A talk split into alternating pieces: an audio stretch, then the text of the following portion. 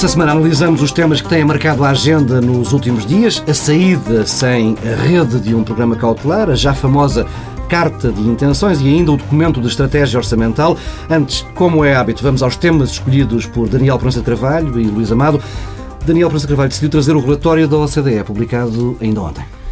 Sim, é exatamente, porque em parte vem confirmar o que enfim, muitos analistas têm referido, que é uh, o facto de a OCDE considerar que, sendo absolutamente necessário ainda que o país mantenha uma política de consolidação orçamental e com, com bastante pressão, mas uh, põe um especial enfoque na economia e que é aí que há a deficiência, digamos, da política que tem sido prosseguida até agora. E, inclusive, disse uma coisa interessante, que é, em caso de haver, um, enfim, uma pressão maior, um stress, que se deve prevalecer a economia, eh, mesmo que isso possa conduzir a algum, eh, algum resvalar, digamos, do, do, dos déficits do, do Estado.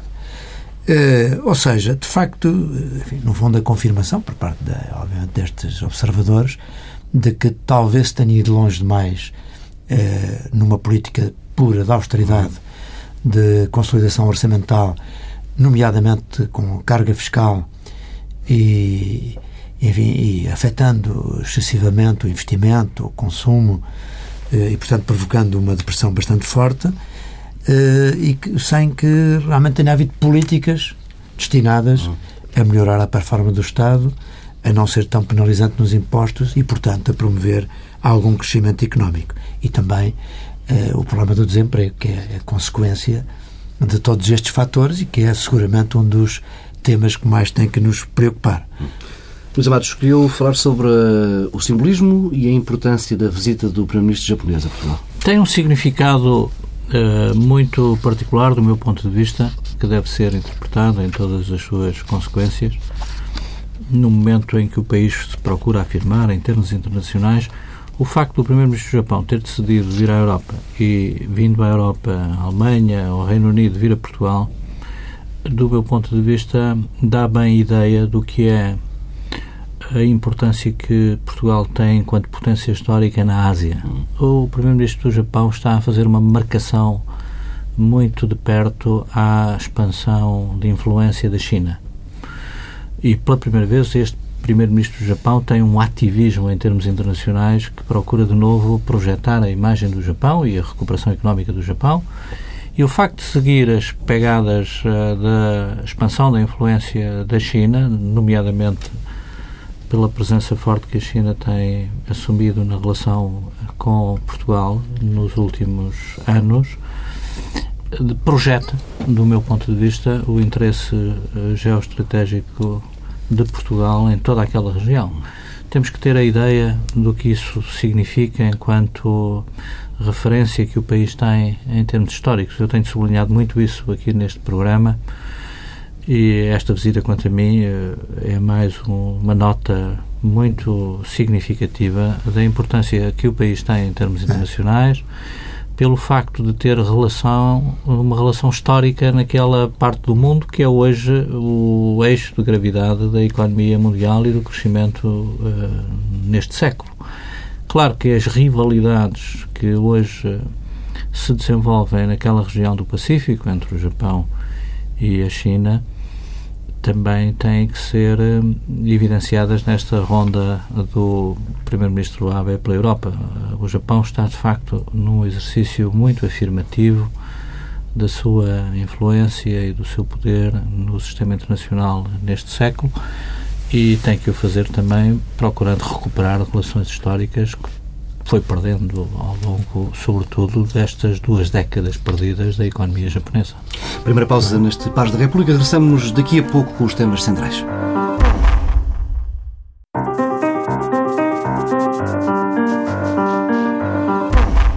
Regressamos eh, com uma agenda ambiciosa, três temas, todos eh, de alguma maneira interligados. Vamos diretos ao assunto. No momento do anúncio da saída do programa de ajustamento sem cautelar, sem uma rede de segurança, o Primeiro-Ministro afirmou que esta foi uma opção do governo português, uma opção certa no momento certo e que Portugal e agora recuperar a liberdade perdida durante os tempos do resgate. Como é que escutaram estas eh, palavras? Eh, é um sinal de que estes são, de facto, dias de campanha eleitoral. Daniel Praça Carvalho. Bom, não apenas. Não? Eu sou daqueles que sempre achei que o ideal para o país era uma saída deste tipo. Não porque eh, ela não fosse suscetível de maiores riscos, que, sem dúvida que se houvesse o tal chamado programa cautelar, eh, nós poderíamos sair deste período numa situação mais confortável e com menos risco para o futuro. Mas, simultaneamente, a assunção do risco pode ser compensada pelos aspectos positivos que, a nível da imagem de Portugal e da percepção que os mercados em geral podem ter do país, eh, porque uma saída limpa, uma saída, portanto, sem, sem esse programa cautelar que, que envolve condicionantes, é, é com certeza interpretada como o país estar melhor preparado para enfrentar eh, essa liberdade eh, de, de, recursos aos mercados. E, portanto, eu acho que isso é, tem esse aspecto positivo eh, a nível, a nível da, da, confiança que pode apresentar para os investidores em geral e para, e para o mundo financeiro internacional. É claro que o Primeiro-Ministro procura aproveitar esse facto para também eh, eh, valorizar a sua ação eh, em termos eleitorais. É normal, é legítimo, até não, não critico isso. Mas também devo dizer que me parece que, sendo mérito dos portugueses ter chegado até este momento, há também, obviamente, o interesse dos países que nos apoiaram e das instituições que nos apoiaram durante este período, porque elas também têm interesse em que o país saísse, saísse deste, desta, desta fase de, de ajustamento eh, numa situação aparentemente reforçada e com pleno acesso aos mercados, podendo financiar os seus, a sua dívida sem, essa, sem o apoio institucional de, de, dessas entidades. E, portanto, acho que isto é uma notícia e é uma solução que agradou a todos. É? Por outro lado, ainda também sabemos eh, que não se conhece quais seriam as condicionantes desse tal programa cautelar. É um ser, é um ser já ninguém o conhece, não é? Ou seja, portanto, esta solução acabou por ser a solução que mais agradou a todos, não é?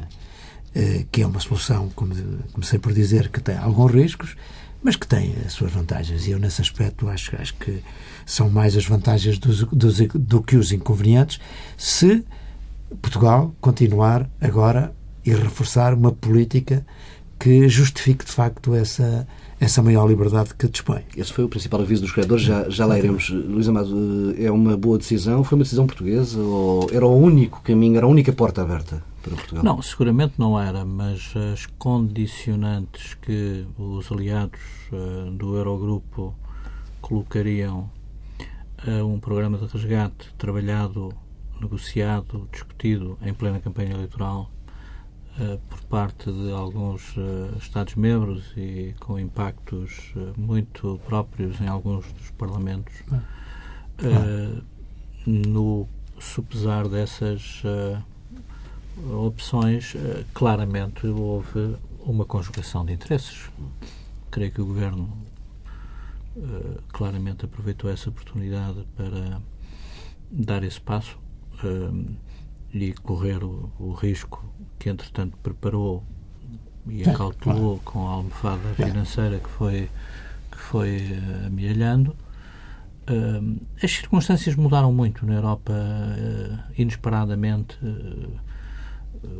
sobretudo depois da política monetária americana ter sido alterada. o impacto que essa mudança teve nos movimentos de capitais das economias emergentes para a Europa foi hum. muito impressionante e a queda da taxa de juros foi uh, inesperada pela profundidade uh, que conseguiu uh, atingir. Mas foi um movimento rápido e profundo que foi pode rápido, ter um, claro, movimento claro, claro. igualmente rápido e profundo Sim, no sentido e, contrário. E pode ter. Depois as decisões do Banco Central Europeu, as, os anúncios do Banco Central Europeu foram também eh, muito estimulantes, quer em relação ao combate a uma expectativa de deflação que se anuncia, que se prevê. Eu creio que o Banco Central Europeu acabará por tomar alguma decisão no curto prazo e os mercados já anteciparam essa eh, reação do Banco Central Europeu e também a perspectiva de que, de facto, depois eh, da definição desse mecanismo, de intervenção do Banco Central,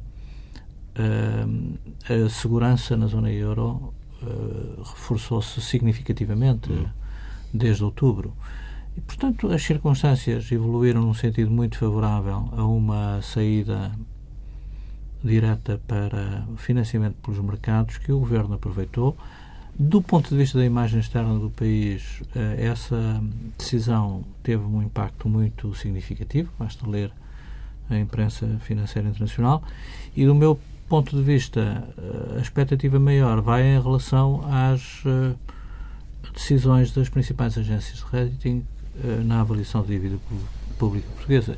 Esse vai ser o momento de referência para a consolidação da recuperação do país nós temos que ter a noção de que a avaliação do rating da República Portuguesa condiciona toda a economia uhum. portuguesa pela repercussão que as taxas de juros com que o Estado se financia têm em toda a cadeia económica, dos bancos, às empresas, às famílias. E a classificação do rating da República Portuguesa na categoria de lixo afasta do mercado de financiamento do país, não apenas do Estado, mas das, dos bancos e das empresas, afastam um conjunto de instituições de, que gerem a poupança mundial e a sua atração para o financiamento da economia portuguesa e do Estado é absolutamente decisiva. E creio que nesse aspecto esta decisão reforça a confiança na economia do país e pode suscitar a curto prazo uma mudança na avaliação do rating, colocando o rating da República em, eh, no nível de investimento. E quando isso acontecer, eu creio que as condições para a recuperação da economia, para o investimento e para o crescimento económico serão muito mais uh, rápidas. Ah, eu, eu, quer dizer, não antecipo, francamente, é claro que pode acontecer, não é? Mas não antecipo uh, que venha aí uma nova tempestade como aquela que ocorreu com a crise das dívidas soberanas, justamente porque essa crise uh, foi motivada por uma perda de confiança no próprio euro Sim. e na estabilidade da, da União, do, enfim, da zona euro. Ora, penso que esse risco aparentemente está ultrapassado e, portanto, não seria, diria, natural que, uh, de repente, uh, surgisse de novo uma convulsão daquela, como aquela que originou realmente a nossa dificuldade em acesso aos mercados. E, por outro lado, também o ambiente mundial uh, acabou por evoluir num sentido favorável quer à Europa, quer aos Estados Unidos. Já aqui falámos, é? a Primavera Árabe, a crise na Turquia, o que está agora a passar-se na Ucrânia. Uh, apesar de tudo, a menos convicção no crescimento económico de países emergentes. Uh, o Brasil, por exemplo, mesmo a China. Ou seja, houve uma uh, transformação a nível mundial que acabou por reforçar a segurança dos investimentos nestas áreas do euro e, do, e, e dos Estados Unidos. E, portanto, acredito que, enfim, que as condições hoje são bastante mais favoráveis e com alguma estabilidade, porque também não estas crises não surgem eh, não surgem eh, de três em três anos. É? Nós tivemos aqui, apesar de tudo, um período de estabilidade que durou dezenas de anos. É? Depois houve uma crise que, como se sabe, começou no sistema financeiro. Entretanto, também o sistema financeiro teve uma enorme evolução. Eh, reforçaram-se enormemente as capacidades do sistema financeiro, a supervisão, por aí fora. Quer dizer, houve todo um conjunto de alterações induzidas pela própria crise, que hoje tornam eh, mais eh, seguro eh, estas zonas não é? económicas e por isso eu penso que Haverá ainda, eventualmente, na sequência das eleições europeias, algum sobressalto hum, em França, penso. É provável que o sistema político francês tenha que reagir hum no sentido de garantir a sustentabilidade de políticas que vão mexer com algumas condições de bem-estar da sociedade francesa. No fundo, o Pacto de Responsabilidade é um programa de austeridade e aplica a mesma fórmula que foi aplicada em Portugal, com uma escala diferente e com uma dose diferente, mas é um processo de desvalorização interna que vai ter incidente no rendimento disponível embora embora também como, com uma descida de, de impostos, não é? Porque aí é, é interessante que... Para as economias, é, exatamente, para as empresas, precisamente por isso. É, porque aí não, foi, não é apenas um programa de austeridade por e simples, tem, mas também estimula a economia. Mas sabemos que a rua em França reage normalmente muito mal. É o único, eu creio que é ainda o único fator de incerteza na zona euro é ainda do processo de ajustamento que a economia francesa vai ter que fazer para garantir a coesão. A Europa é a relação franco-alemã. Não pensemos uh, noutra uh, Europa uh, se a relação franco-alemã se desfizer. E, portanto, a única, o único fator de incerteza que eu encontro ainda é justamente aí, no centro, no centro, na relação entre a França e a Alemanha e na capacidade da França a aceitar as condições de política económica que a, economia mais poderosa impõe. Uh, mas, de facto, olhando para trás, vendo o que foi a decisão do Banco Central, as decisões do Banco Central Europeu e as decisões do Conselho Europeu, que uh, criaram condições completamente diferentes das que existiam para gerir crises e reagir a situações como aquelas com que nos confrontamos quando a crise da dívida soberana uh, se iniciou sem nenhuma rede de sem proteção, sem é? nenhum mecanismo, sem nenhuma capacidade de reação por parte das instituições europeias. E Esse tempo lenta, uh, passou uhum. e creio que os investidores internacionais, uh, percebendo isso, como o Daniel sublinhava, reconhecem que há na Europa hoje oportunidades de investimento seguro que não existiam há dois anos atrás. Como é, como é que viram as, eh, as, reservas dos credores institucionais, neste caso do FMI, também do Eurogrupo, de, da Comissão Europeia, do BCE, eh, logo a seguir ao anúncio da saída limpa feito pelo governo português, dizendo que hum, calma, a austeridade não pode passar, é preciso não entrar em devaneios orçamentais. É entendível isso. Sabem mais do que nós sabemos. Bom, eu acho que há, há o receio de que passado este período de, de, grande austeridade, de grande crise, que Portugal possa entrar numa espécie de euforia uhum. e que possa voltar a, a, enfim, a descambar, nomeadamente no que toca às, à despesa pública, que eu acho que esse é que é o grande receio, não é? E, portanto, o problema das contas do Estado. Depois aproximam-se eleições e tal. Portanto, eu acho que, por prudência, o que é natural destas instituições, que continuam a ser credoras, isto é, uhum. é não há agora propriamente um contrato uh, que obrigue uh, o Estado português ao cumprimento, já ao Tratado Orçamental, mas digamos, não há nenhum tratado especial uh, como houve relativamente ao memorando que foi estabelecido com a Troika, mas é claro que nós continuamos com a dívida mesmo temos, aos credores que, que nos ajudaram neste, neste período. E, portanto, é natural que os credores procurem uh, alertar para os riscos de haver esse tipo de euforia. E eu acho que, de facto, esse podia ser um risco. Acho que é muito importante que uh, o Estado e os governos, sejam os quais forem, uh, amanhã um governo da oposição, tem que haver sempre esse cuidado de que não é possível deixar de, de manter uma grande pressão para a diminuição do, da despesa do Estado e, portanto, para o equilíbrio das contas públicas. Isso. E, por outro lado, também medidas que ajudem a economia, designadamente através de, também de uma redução fiscal, porque eu assisto muito neste ponto. Ainda, ainda hoje o Fórum da TSF uhum. uh, fez exatamente, teve esse tema, uh, porque uh, esses estudos que mostram que os portugueses, os contribuintes portugueses... Trabalham mais de metade até, do ano. Exatamente, até ao dia 6 de junho, segundo as últimas estatísticas, trabalham apenas para o Estado. Ah, de facto, isto é uma situação intolerável, insustentável e que não é uh, estimulante para o investimento, para o consumo, para, para o desenvolvimento da economia. Uh, portanto, há que manter, por parte do Estado, uma grande pressão sobre a despesa no sentido de melhorar realmente estes rácios do país eh, para, que, para que nós possamos melhorar, que esse é o nosso objetivo. Não, for, não foram esses os sinais que nos chegaram no documento de estratégia orçamental, mas já lá iremos se tivermos tempo.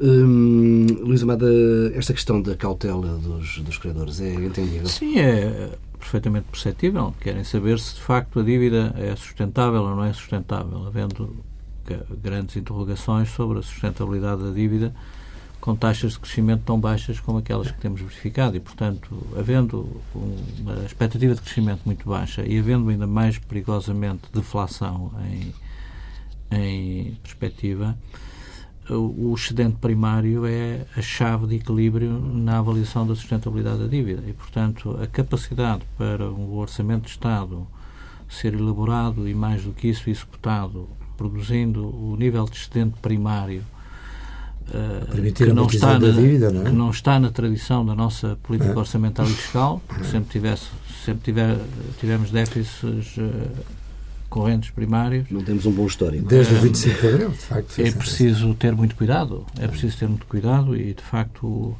é preciso não, não desperdiçar, apesar de tudo, o esforço que foi feito, porque foi esforço das famílias portuguesas, uh, dos portugueses, que permitiu que, apesar de tudo, nós recuperássemos eh, condições para nos financiarmos como um país normal e sem a ajuda uh, condicionada dos nossos uh, aliados e credores e, portanto, é preciso muito cuidado. Eu, eu, eu, a convicção que tenho é que a pressão está muito, já o disse aqui neste programa, está muito uh, no sistema político, na estabilidade do sistema político e na estabilidade das políticas que decorrem dos compromissos assumidos pelo, pelo Tratado. E, portanto, a responsabilidade está muito também no Partido Socialista como principal partido da oposição.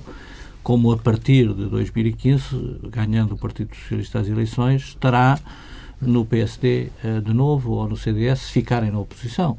É preciso perceber que estes compromissos são compromissos de médio e longo prazo. Eh, nós estamos numa zona de moeda comum, uma zona monetária imperfeita, não tem orçamento próprio ainda, nem terá durante algum tempo, eh, admito, nem tem nenhum mecanismo de transferência. E, portanto, a capacidade para se autofinanciar uh, diretamente pelos mercados é uma exigência que nunca uh, na vida política portuguesa, em 30 anos de democracia, excetuando os picos das, da crise de 83, nós tivemos com esta gravidade, até porque o nível de endividamento que nós temos não tem comparação com o que tínhamos no passado e, portanto, o esforço de financiamento da dívida é muito grande. Os portugueses estão metade do ano a trabalhar para o Estado, eh, para os credores. Uma grande parte para pagar o serviço da dívida. E, portanto, nessa perspectiva é preciso ter a noção exata dos equilíbrios muito delicados que nós vamos ter que gerir politicamente no futuro mais imediato. Se não houver uh, bom senso, arriscamos-nos a precipitar o país numa crise muito grave, que seria, do meu ponto de vista, uma crise de regime. Ora, precisamente para assegurar, creio eu, essa estabilidade, pelo menos eh, até 2015, ficamos a saber que Portugal vai ter que passar a letra de forma uma série de compromissos futuros, reformas que os criadores eh, querem ver aplicadas no chamado período pós-Troika. Esses compromissos são de ficar inscritos naquela que é já uma famosa carta de intenções que o Governo vai ter que enviar para o, para o FMI. O Executivo já garantiu que não haverá grande novidade. A Ministra das Finanças assegura que não, não há fantasmas nem surpresas nesse documento. A oposição, pelo outro lado, tem feito uma impressão imensa para que o Governo divulgue a carta. Paulo Portas disse ainda ontem à noite que essa divulgação só vai acontecer depois das eleições. Não seria mais saudável conhecermos as cartas todas antes de votar? Daniel Presidente Carvalho. Eu acho que sim. Claramente a resposta para mim é afirmativa e sem menor dúvida. Eu acho mesmo para o Governo eh, esta ideia começa a perpassar de que o Governo pode querer ocultar esses compromissos para não ser prejudicado nas, eh, nas próximas eleições uh, europeias, eu acho que vai ter um efeito exatamente contrário, não é? Oposto. Portanto, penso que era uma exigência enfim, democrática que o Governo divulgasse o mais rapidamente possível esses compromissos que vão ser assumidos. Aliás, ainda hoje, há pouco, ouvi o Primeiro-Ministro dizer que não são compromissos diferentes daqueles que, que, todos conhecem. Portanto, se é assim, por que não divulgar imediatamente, o mais depressa possível, de modo a que a oposição também não possa fazer um cavalo de batalha de uma coisa que é um bocado até, passa a expressão quase um bocadinho ridícula, não é?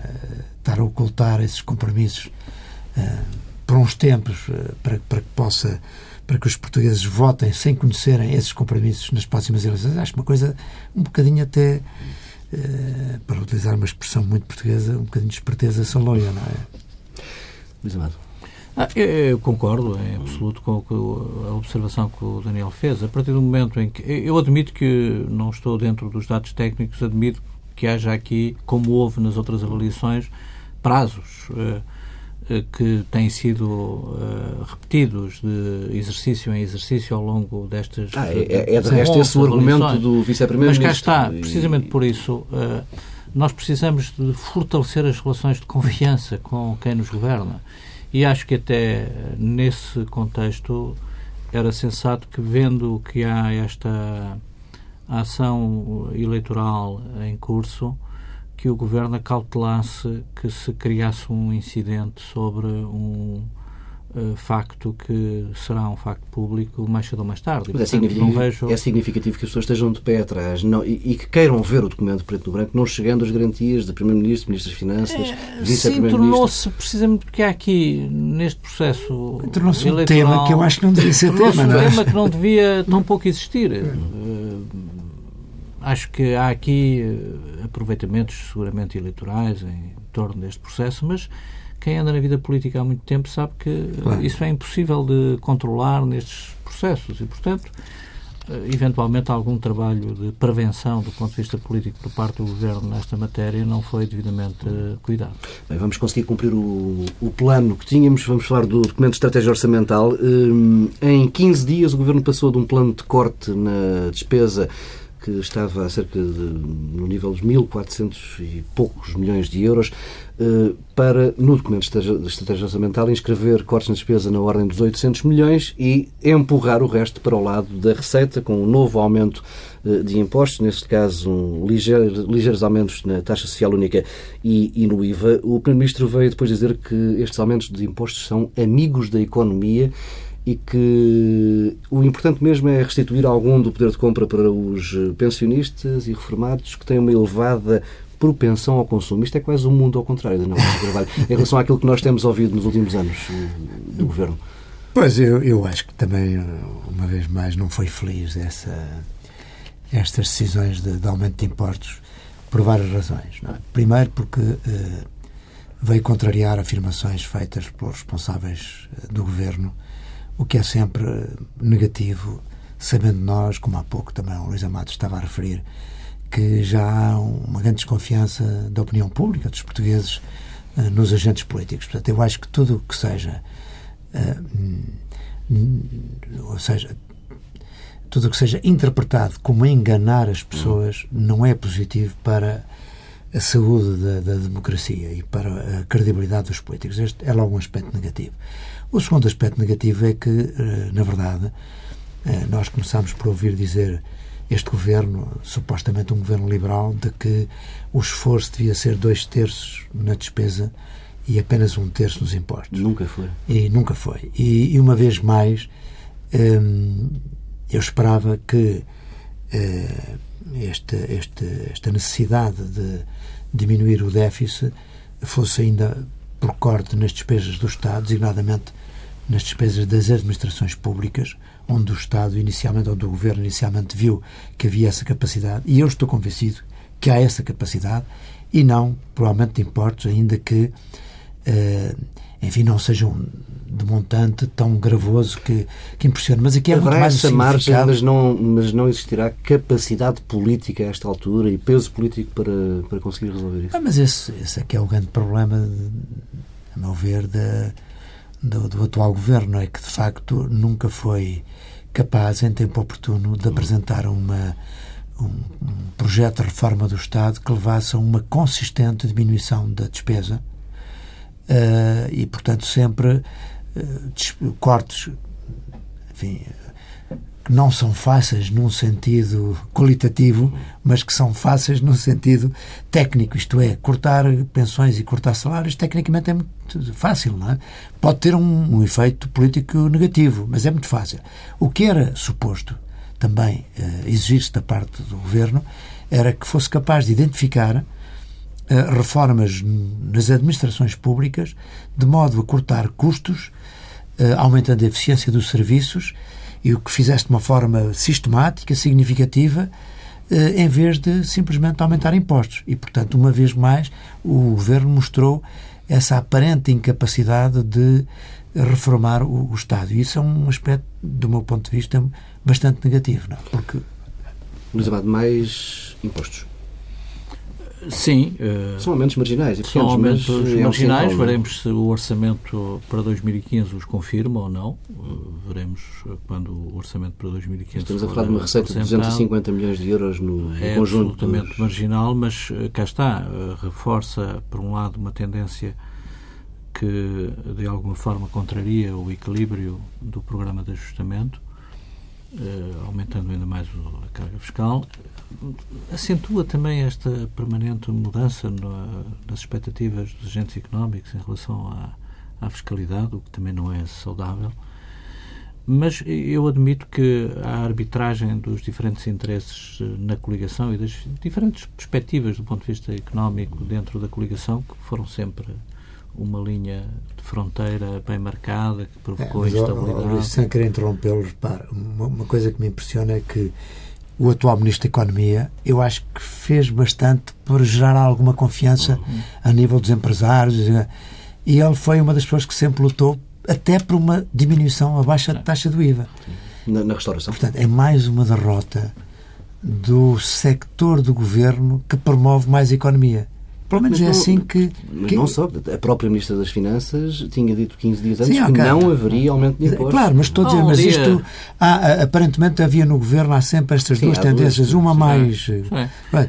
E, mas e é há negativo. De facto aqui, há de facto aqui uma. uma uma uh, dúvida sobre o que é que justificou esta mudança tão brusca relativamente às expectativas criadas pelo anúncio, incluindo o Primeiro-Ministro, relativamente ao que seria o documento de estratégia orçamental. Creio que, de qualquer modo, há um exercício de eh, tentativa de redistribuição da austeridade entre setores eh, público e privado, um, eh, entre os que estão a trabalhar no ativo e os pensionistas. Uma preocupação constitucional. Creio que há alguma preocupação Sim. em reequilibrar uh, a mistura da austeridade no sentido de responder à jurisprudência do Tribunal Constitucional. Quer dizer, o que nós, enfim, aquilo que eu acho é que devia ser não propriamente nas pensões nem nos sim, salários, sim, sim, mas nos tais eh, que chamam chamados consumos, consumos intermédios, consumos intermédios. Eh, que onde seguramente haverá possibilidade de maior poupança e de maior corte. Eh, Mesmo assim, evitando assim, duvida do, que se consiga, eu, creio que são 800 milhões que estão previstos para cortes de despesa nos consumos intermédios, e pelo historial destes últimos anos não vejo que seja possível atingir São essa meta. eternamente anunciados e nunca concretizados. Dúvidas, há algumas dúvidas sobre isso. Mas creio que no exercício há essa preocupação. Eh, vamos lá ver. Eu, há pouco disse, muito importante para o país será, sem dúvida, eh, conseguir que a expectativa dos mercados em relação ao futuro da economia portuguesa seja revista no rating da República da dívida da República Portuguesa. E esse objetivo é absolutamente uhum. fundamental para criar condições para que o país possa crescer mais rapidamente, atrair investimento e criar emprego. E nessa perspectiva, eu creio que uh, é muito importante que uh, a jurisprudência do Tribunal Constitucional seja devidamente acautelada nos orçamentos que aí vêm, porque nós já não estamos com o cheque pré-datado. Nós estamos, vamos precisar de financiar 42 mil milhões em três anos. Hum. Temos 42 mil milhões para pagar em três anos. Temos uma almofada de 12, 13, 15, 15 milhões. 15 mil milhões, sim. 15 mil milhões. Mas, de facto, uh, sem essa almofada, uh, com esta exigência de financiamento, é absolutamente fundamental, do meu ponto de vista, que se consiga criar confiança relativamente às uh, decisões futuras do Tribunal uhum, Constitucional sim, sobre futuros sim. orçamentos. E, portanto, eu não estudei as medidas, confesso, mas se o objetivo do ponto de vista político for esse, penso que é bem uh, imaginado. Na exata medida em que uh, ter o Tribunal Constitucional de novo a decidir contrariamente ao Governo seria fatal, porque nós não temos o cheque pré-datado. No dia em que isso acontecer agora, de novo, nós estaremos numa situação de, de grande dificuldade. É. E, portanto, se o Governo uh, estabeleceu esta mistura com este objetivo eu até o entenderei, mas teria que aprofundar um pouco melhor a análise da mistura que é proposta no documento de estratégia orçamental. Nova pausa, regressamos já de seguida com duas sugestões.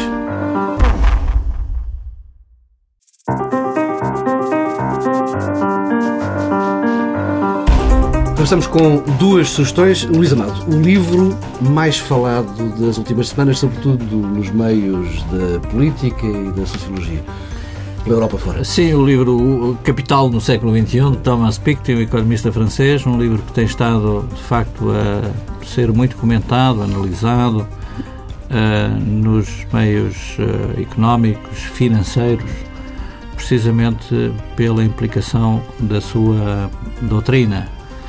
Uh, com as referências implícitas, aliás, à, à grande obra de Marx, Marx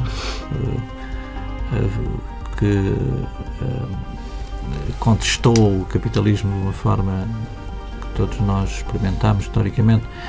O, o livro parece-me um livro que será traduzido seguramente em português, dentro de muito pouco tempo estará no mercado em Portugal, mas que tem sido difícil de encontrar precisamente porque foi uh, foi acompanhado com uma grande voracidade pelos, uh, por todos aqueles que se preocupam com a dinâmica da crise uh, do capitalismo e os impactos que, do ponto de vista da democracia ocidental, esta dinâmica do capitalismo está a provocar nos sistemas políticos e nos desafios que, que coloca às sociedades desenvolvidas.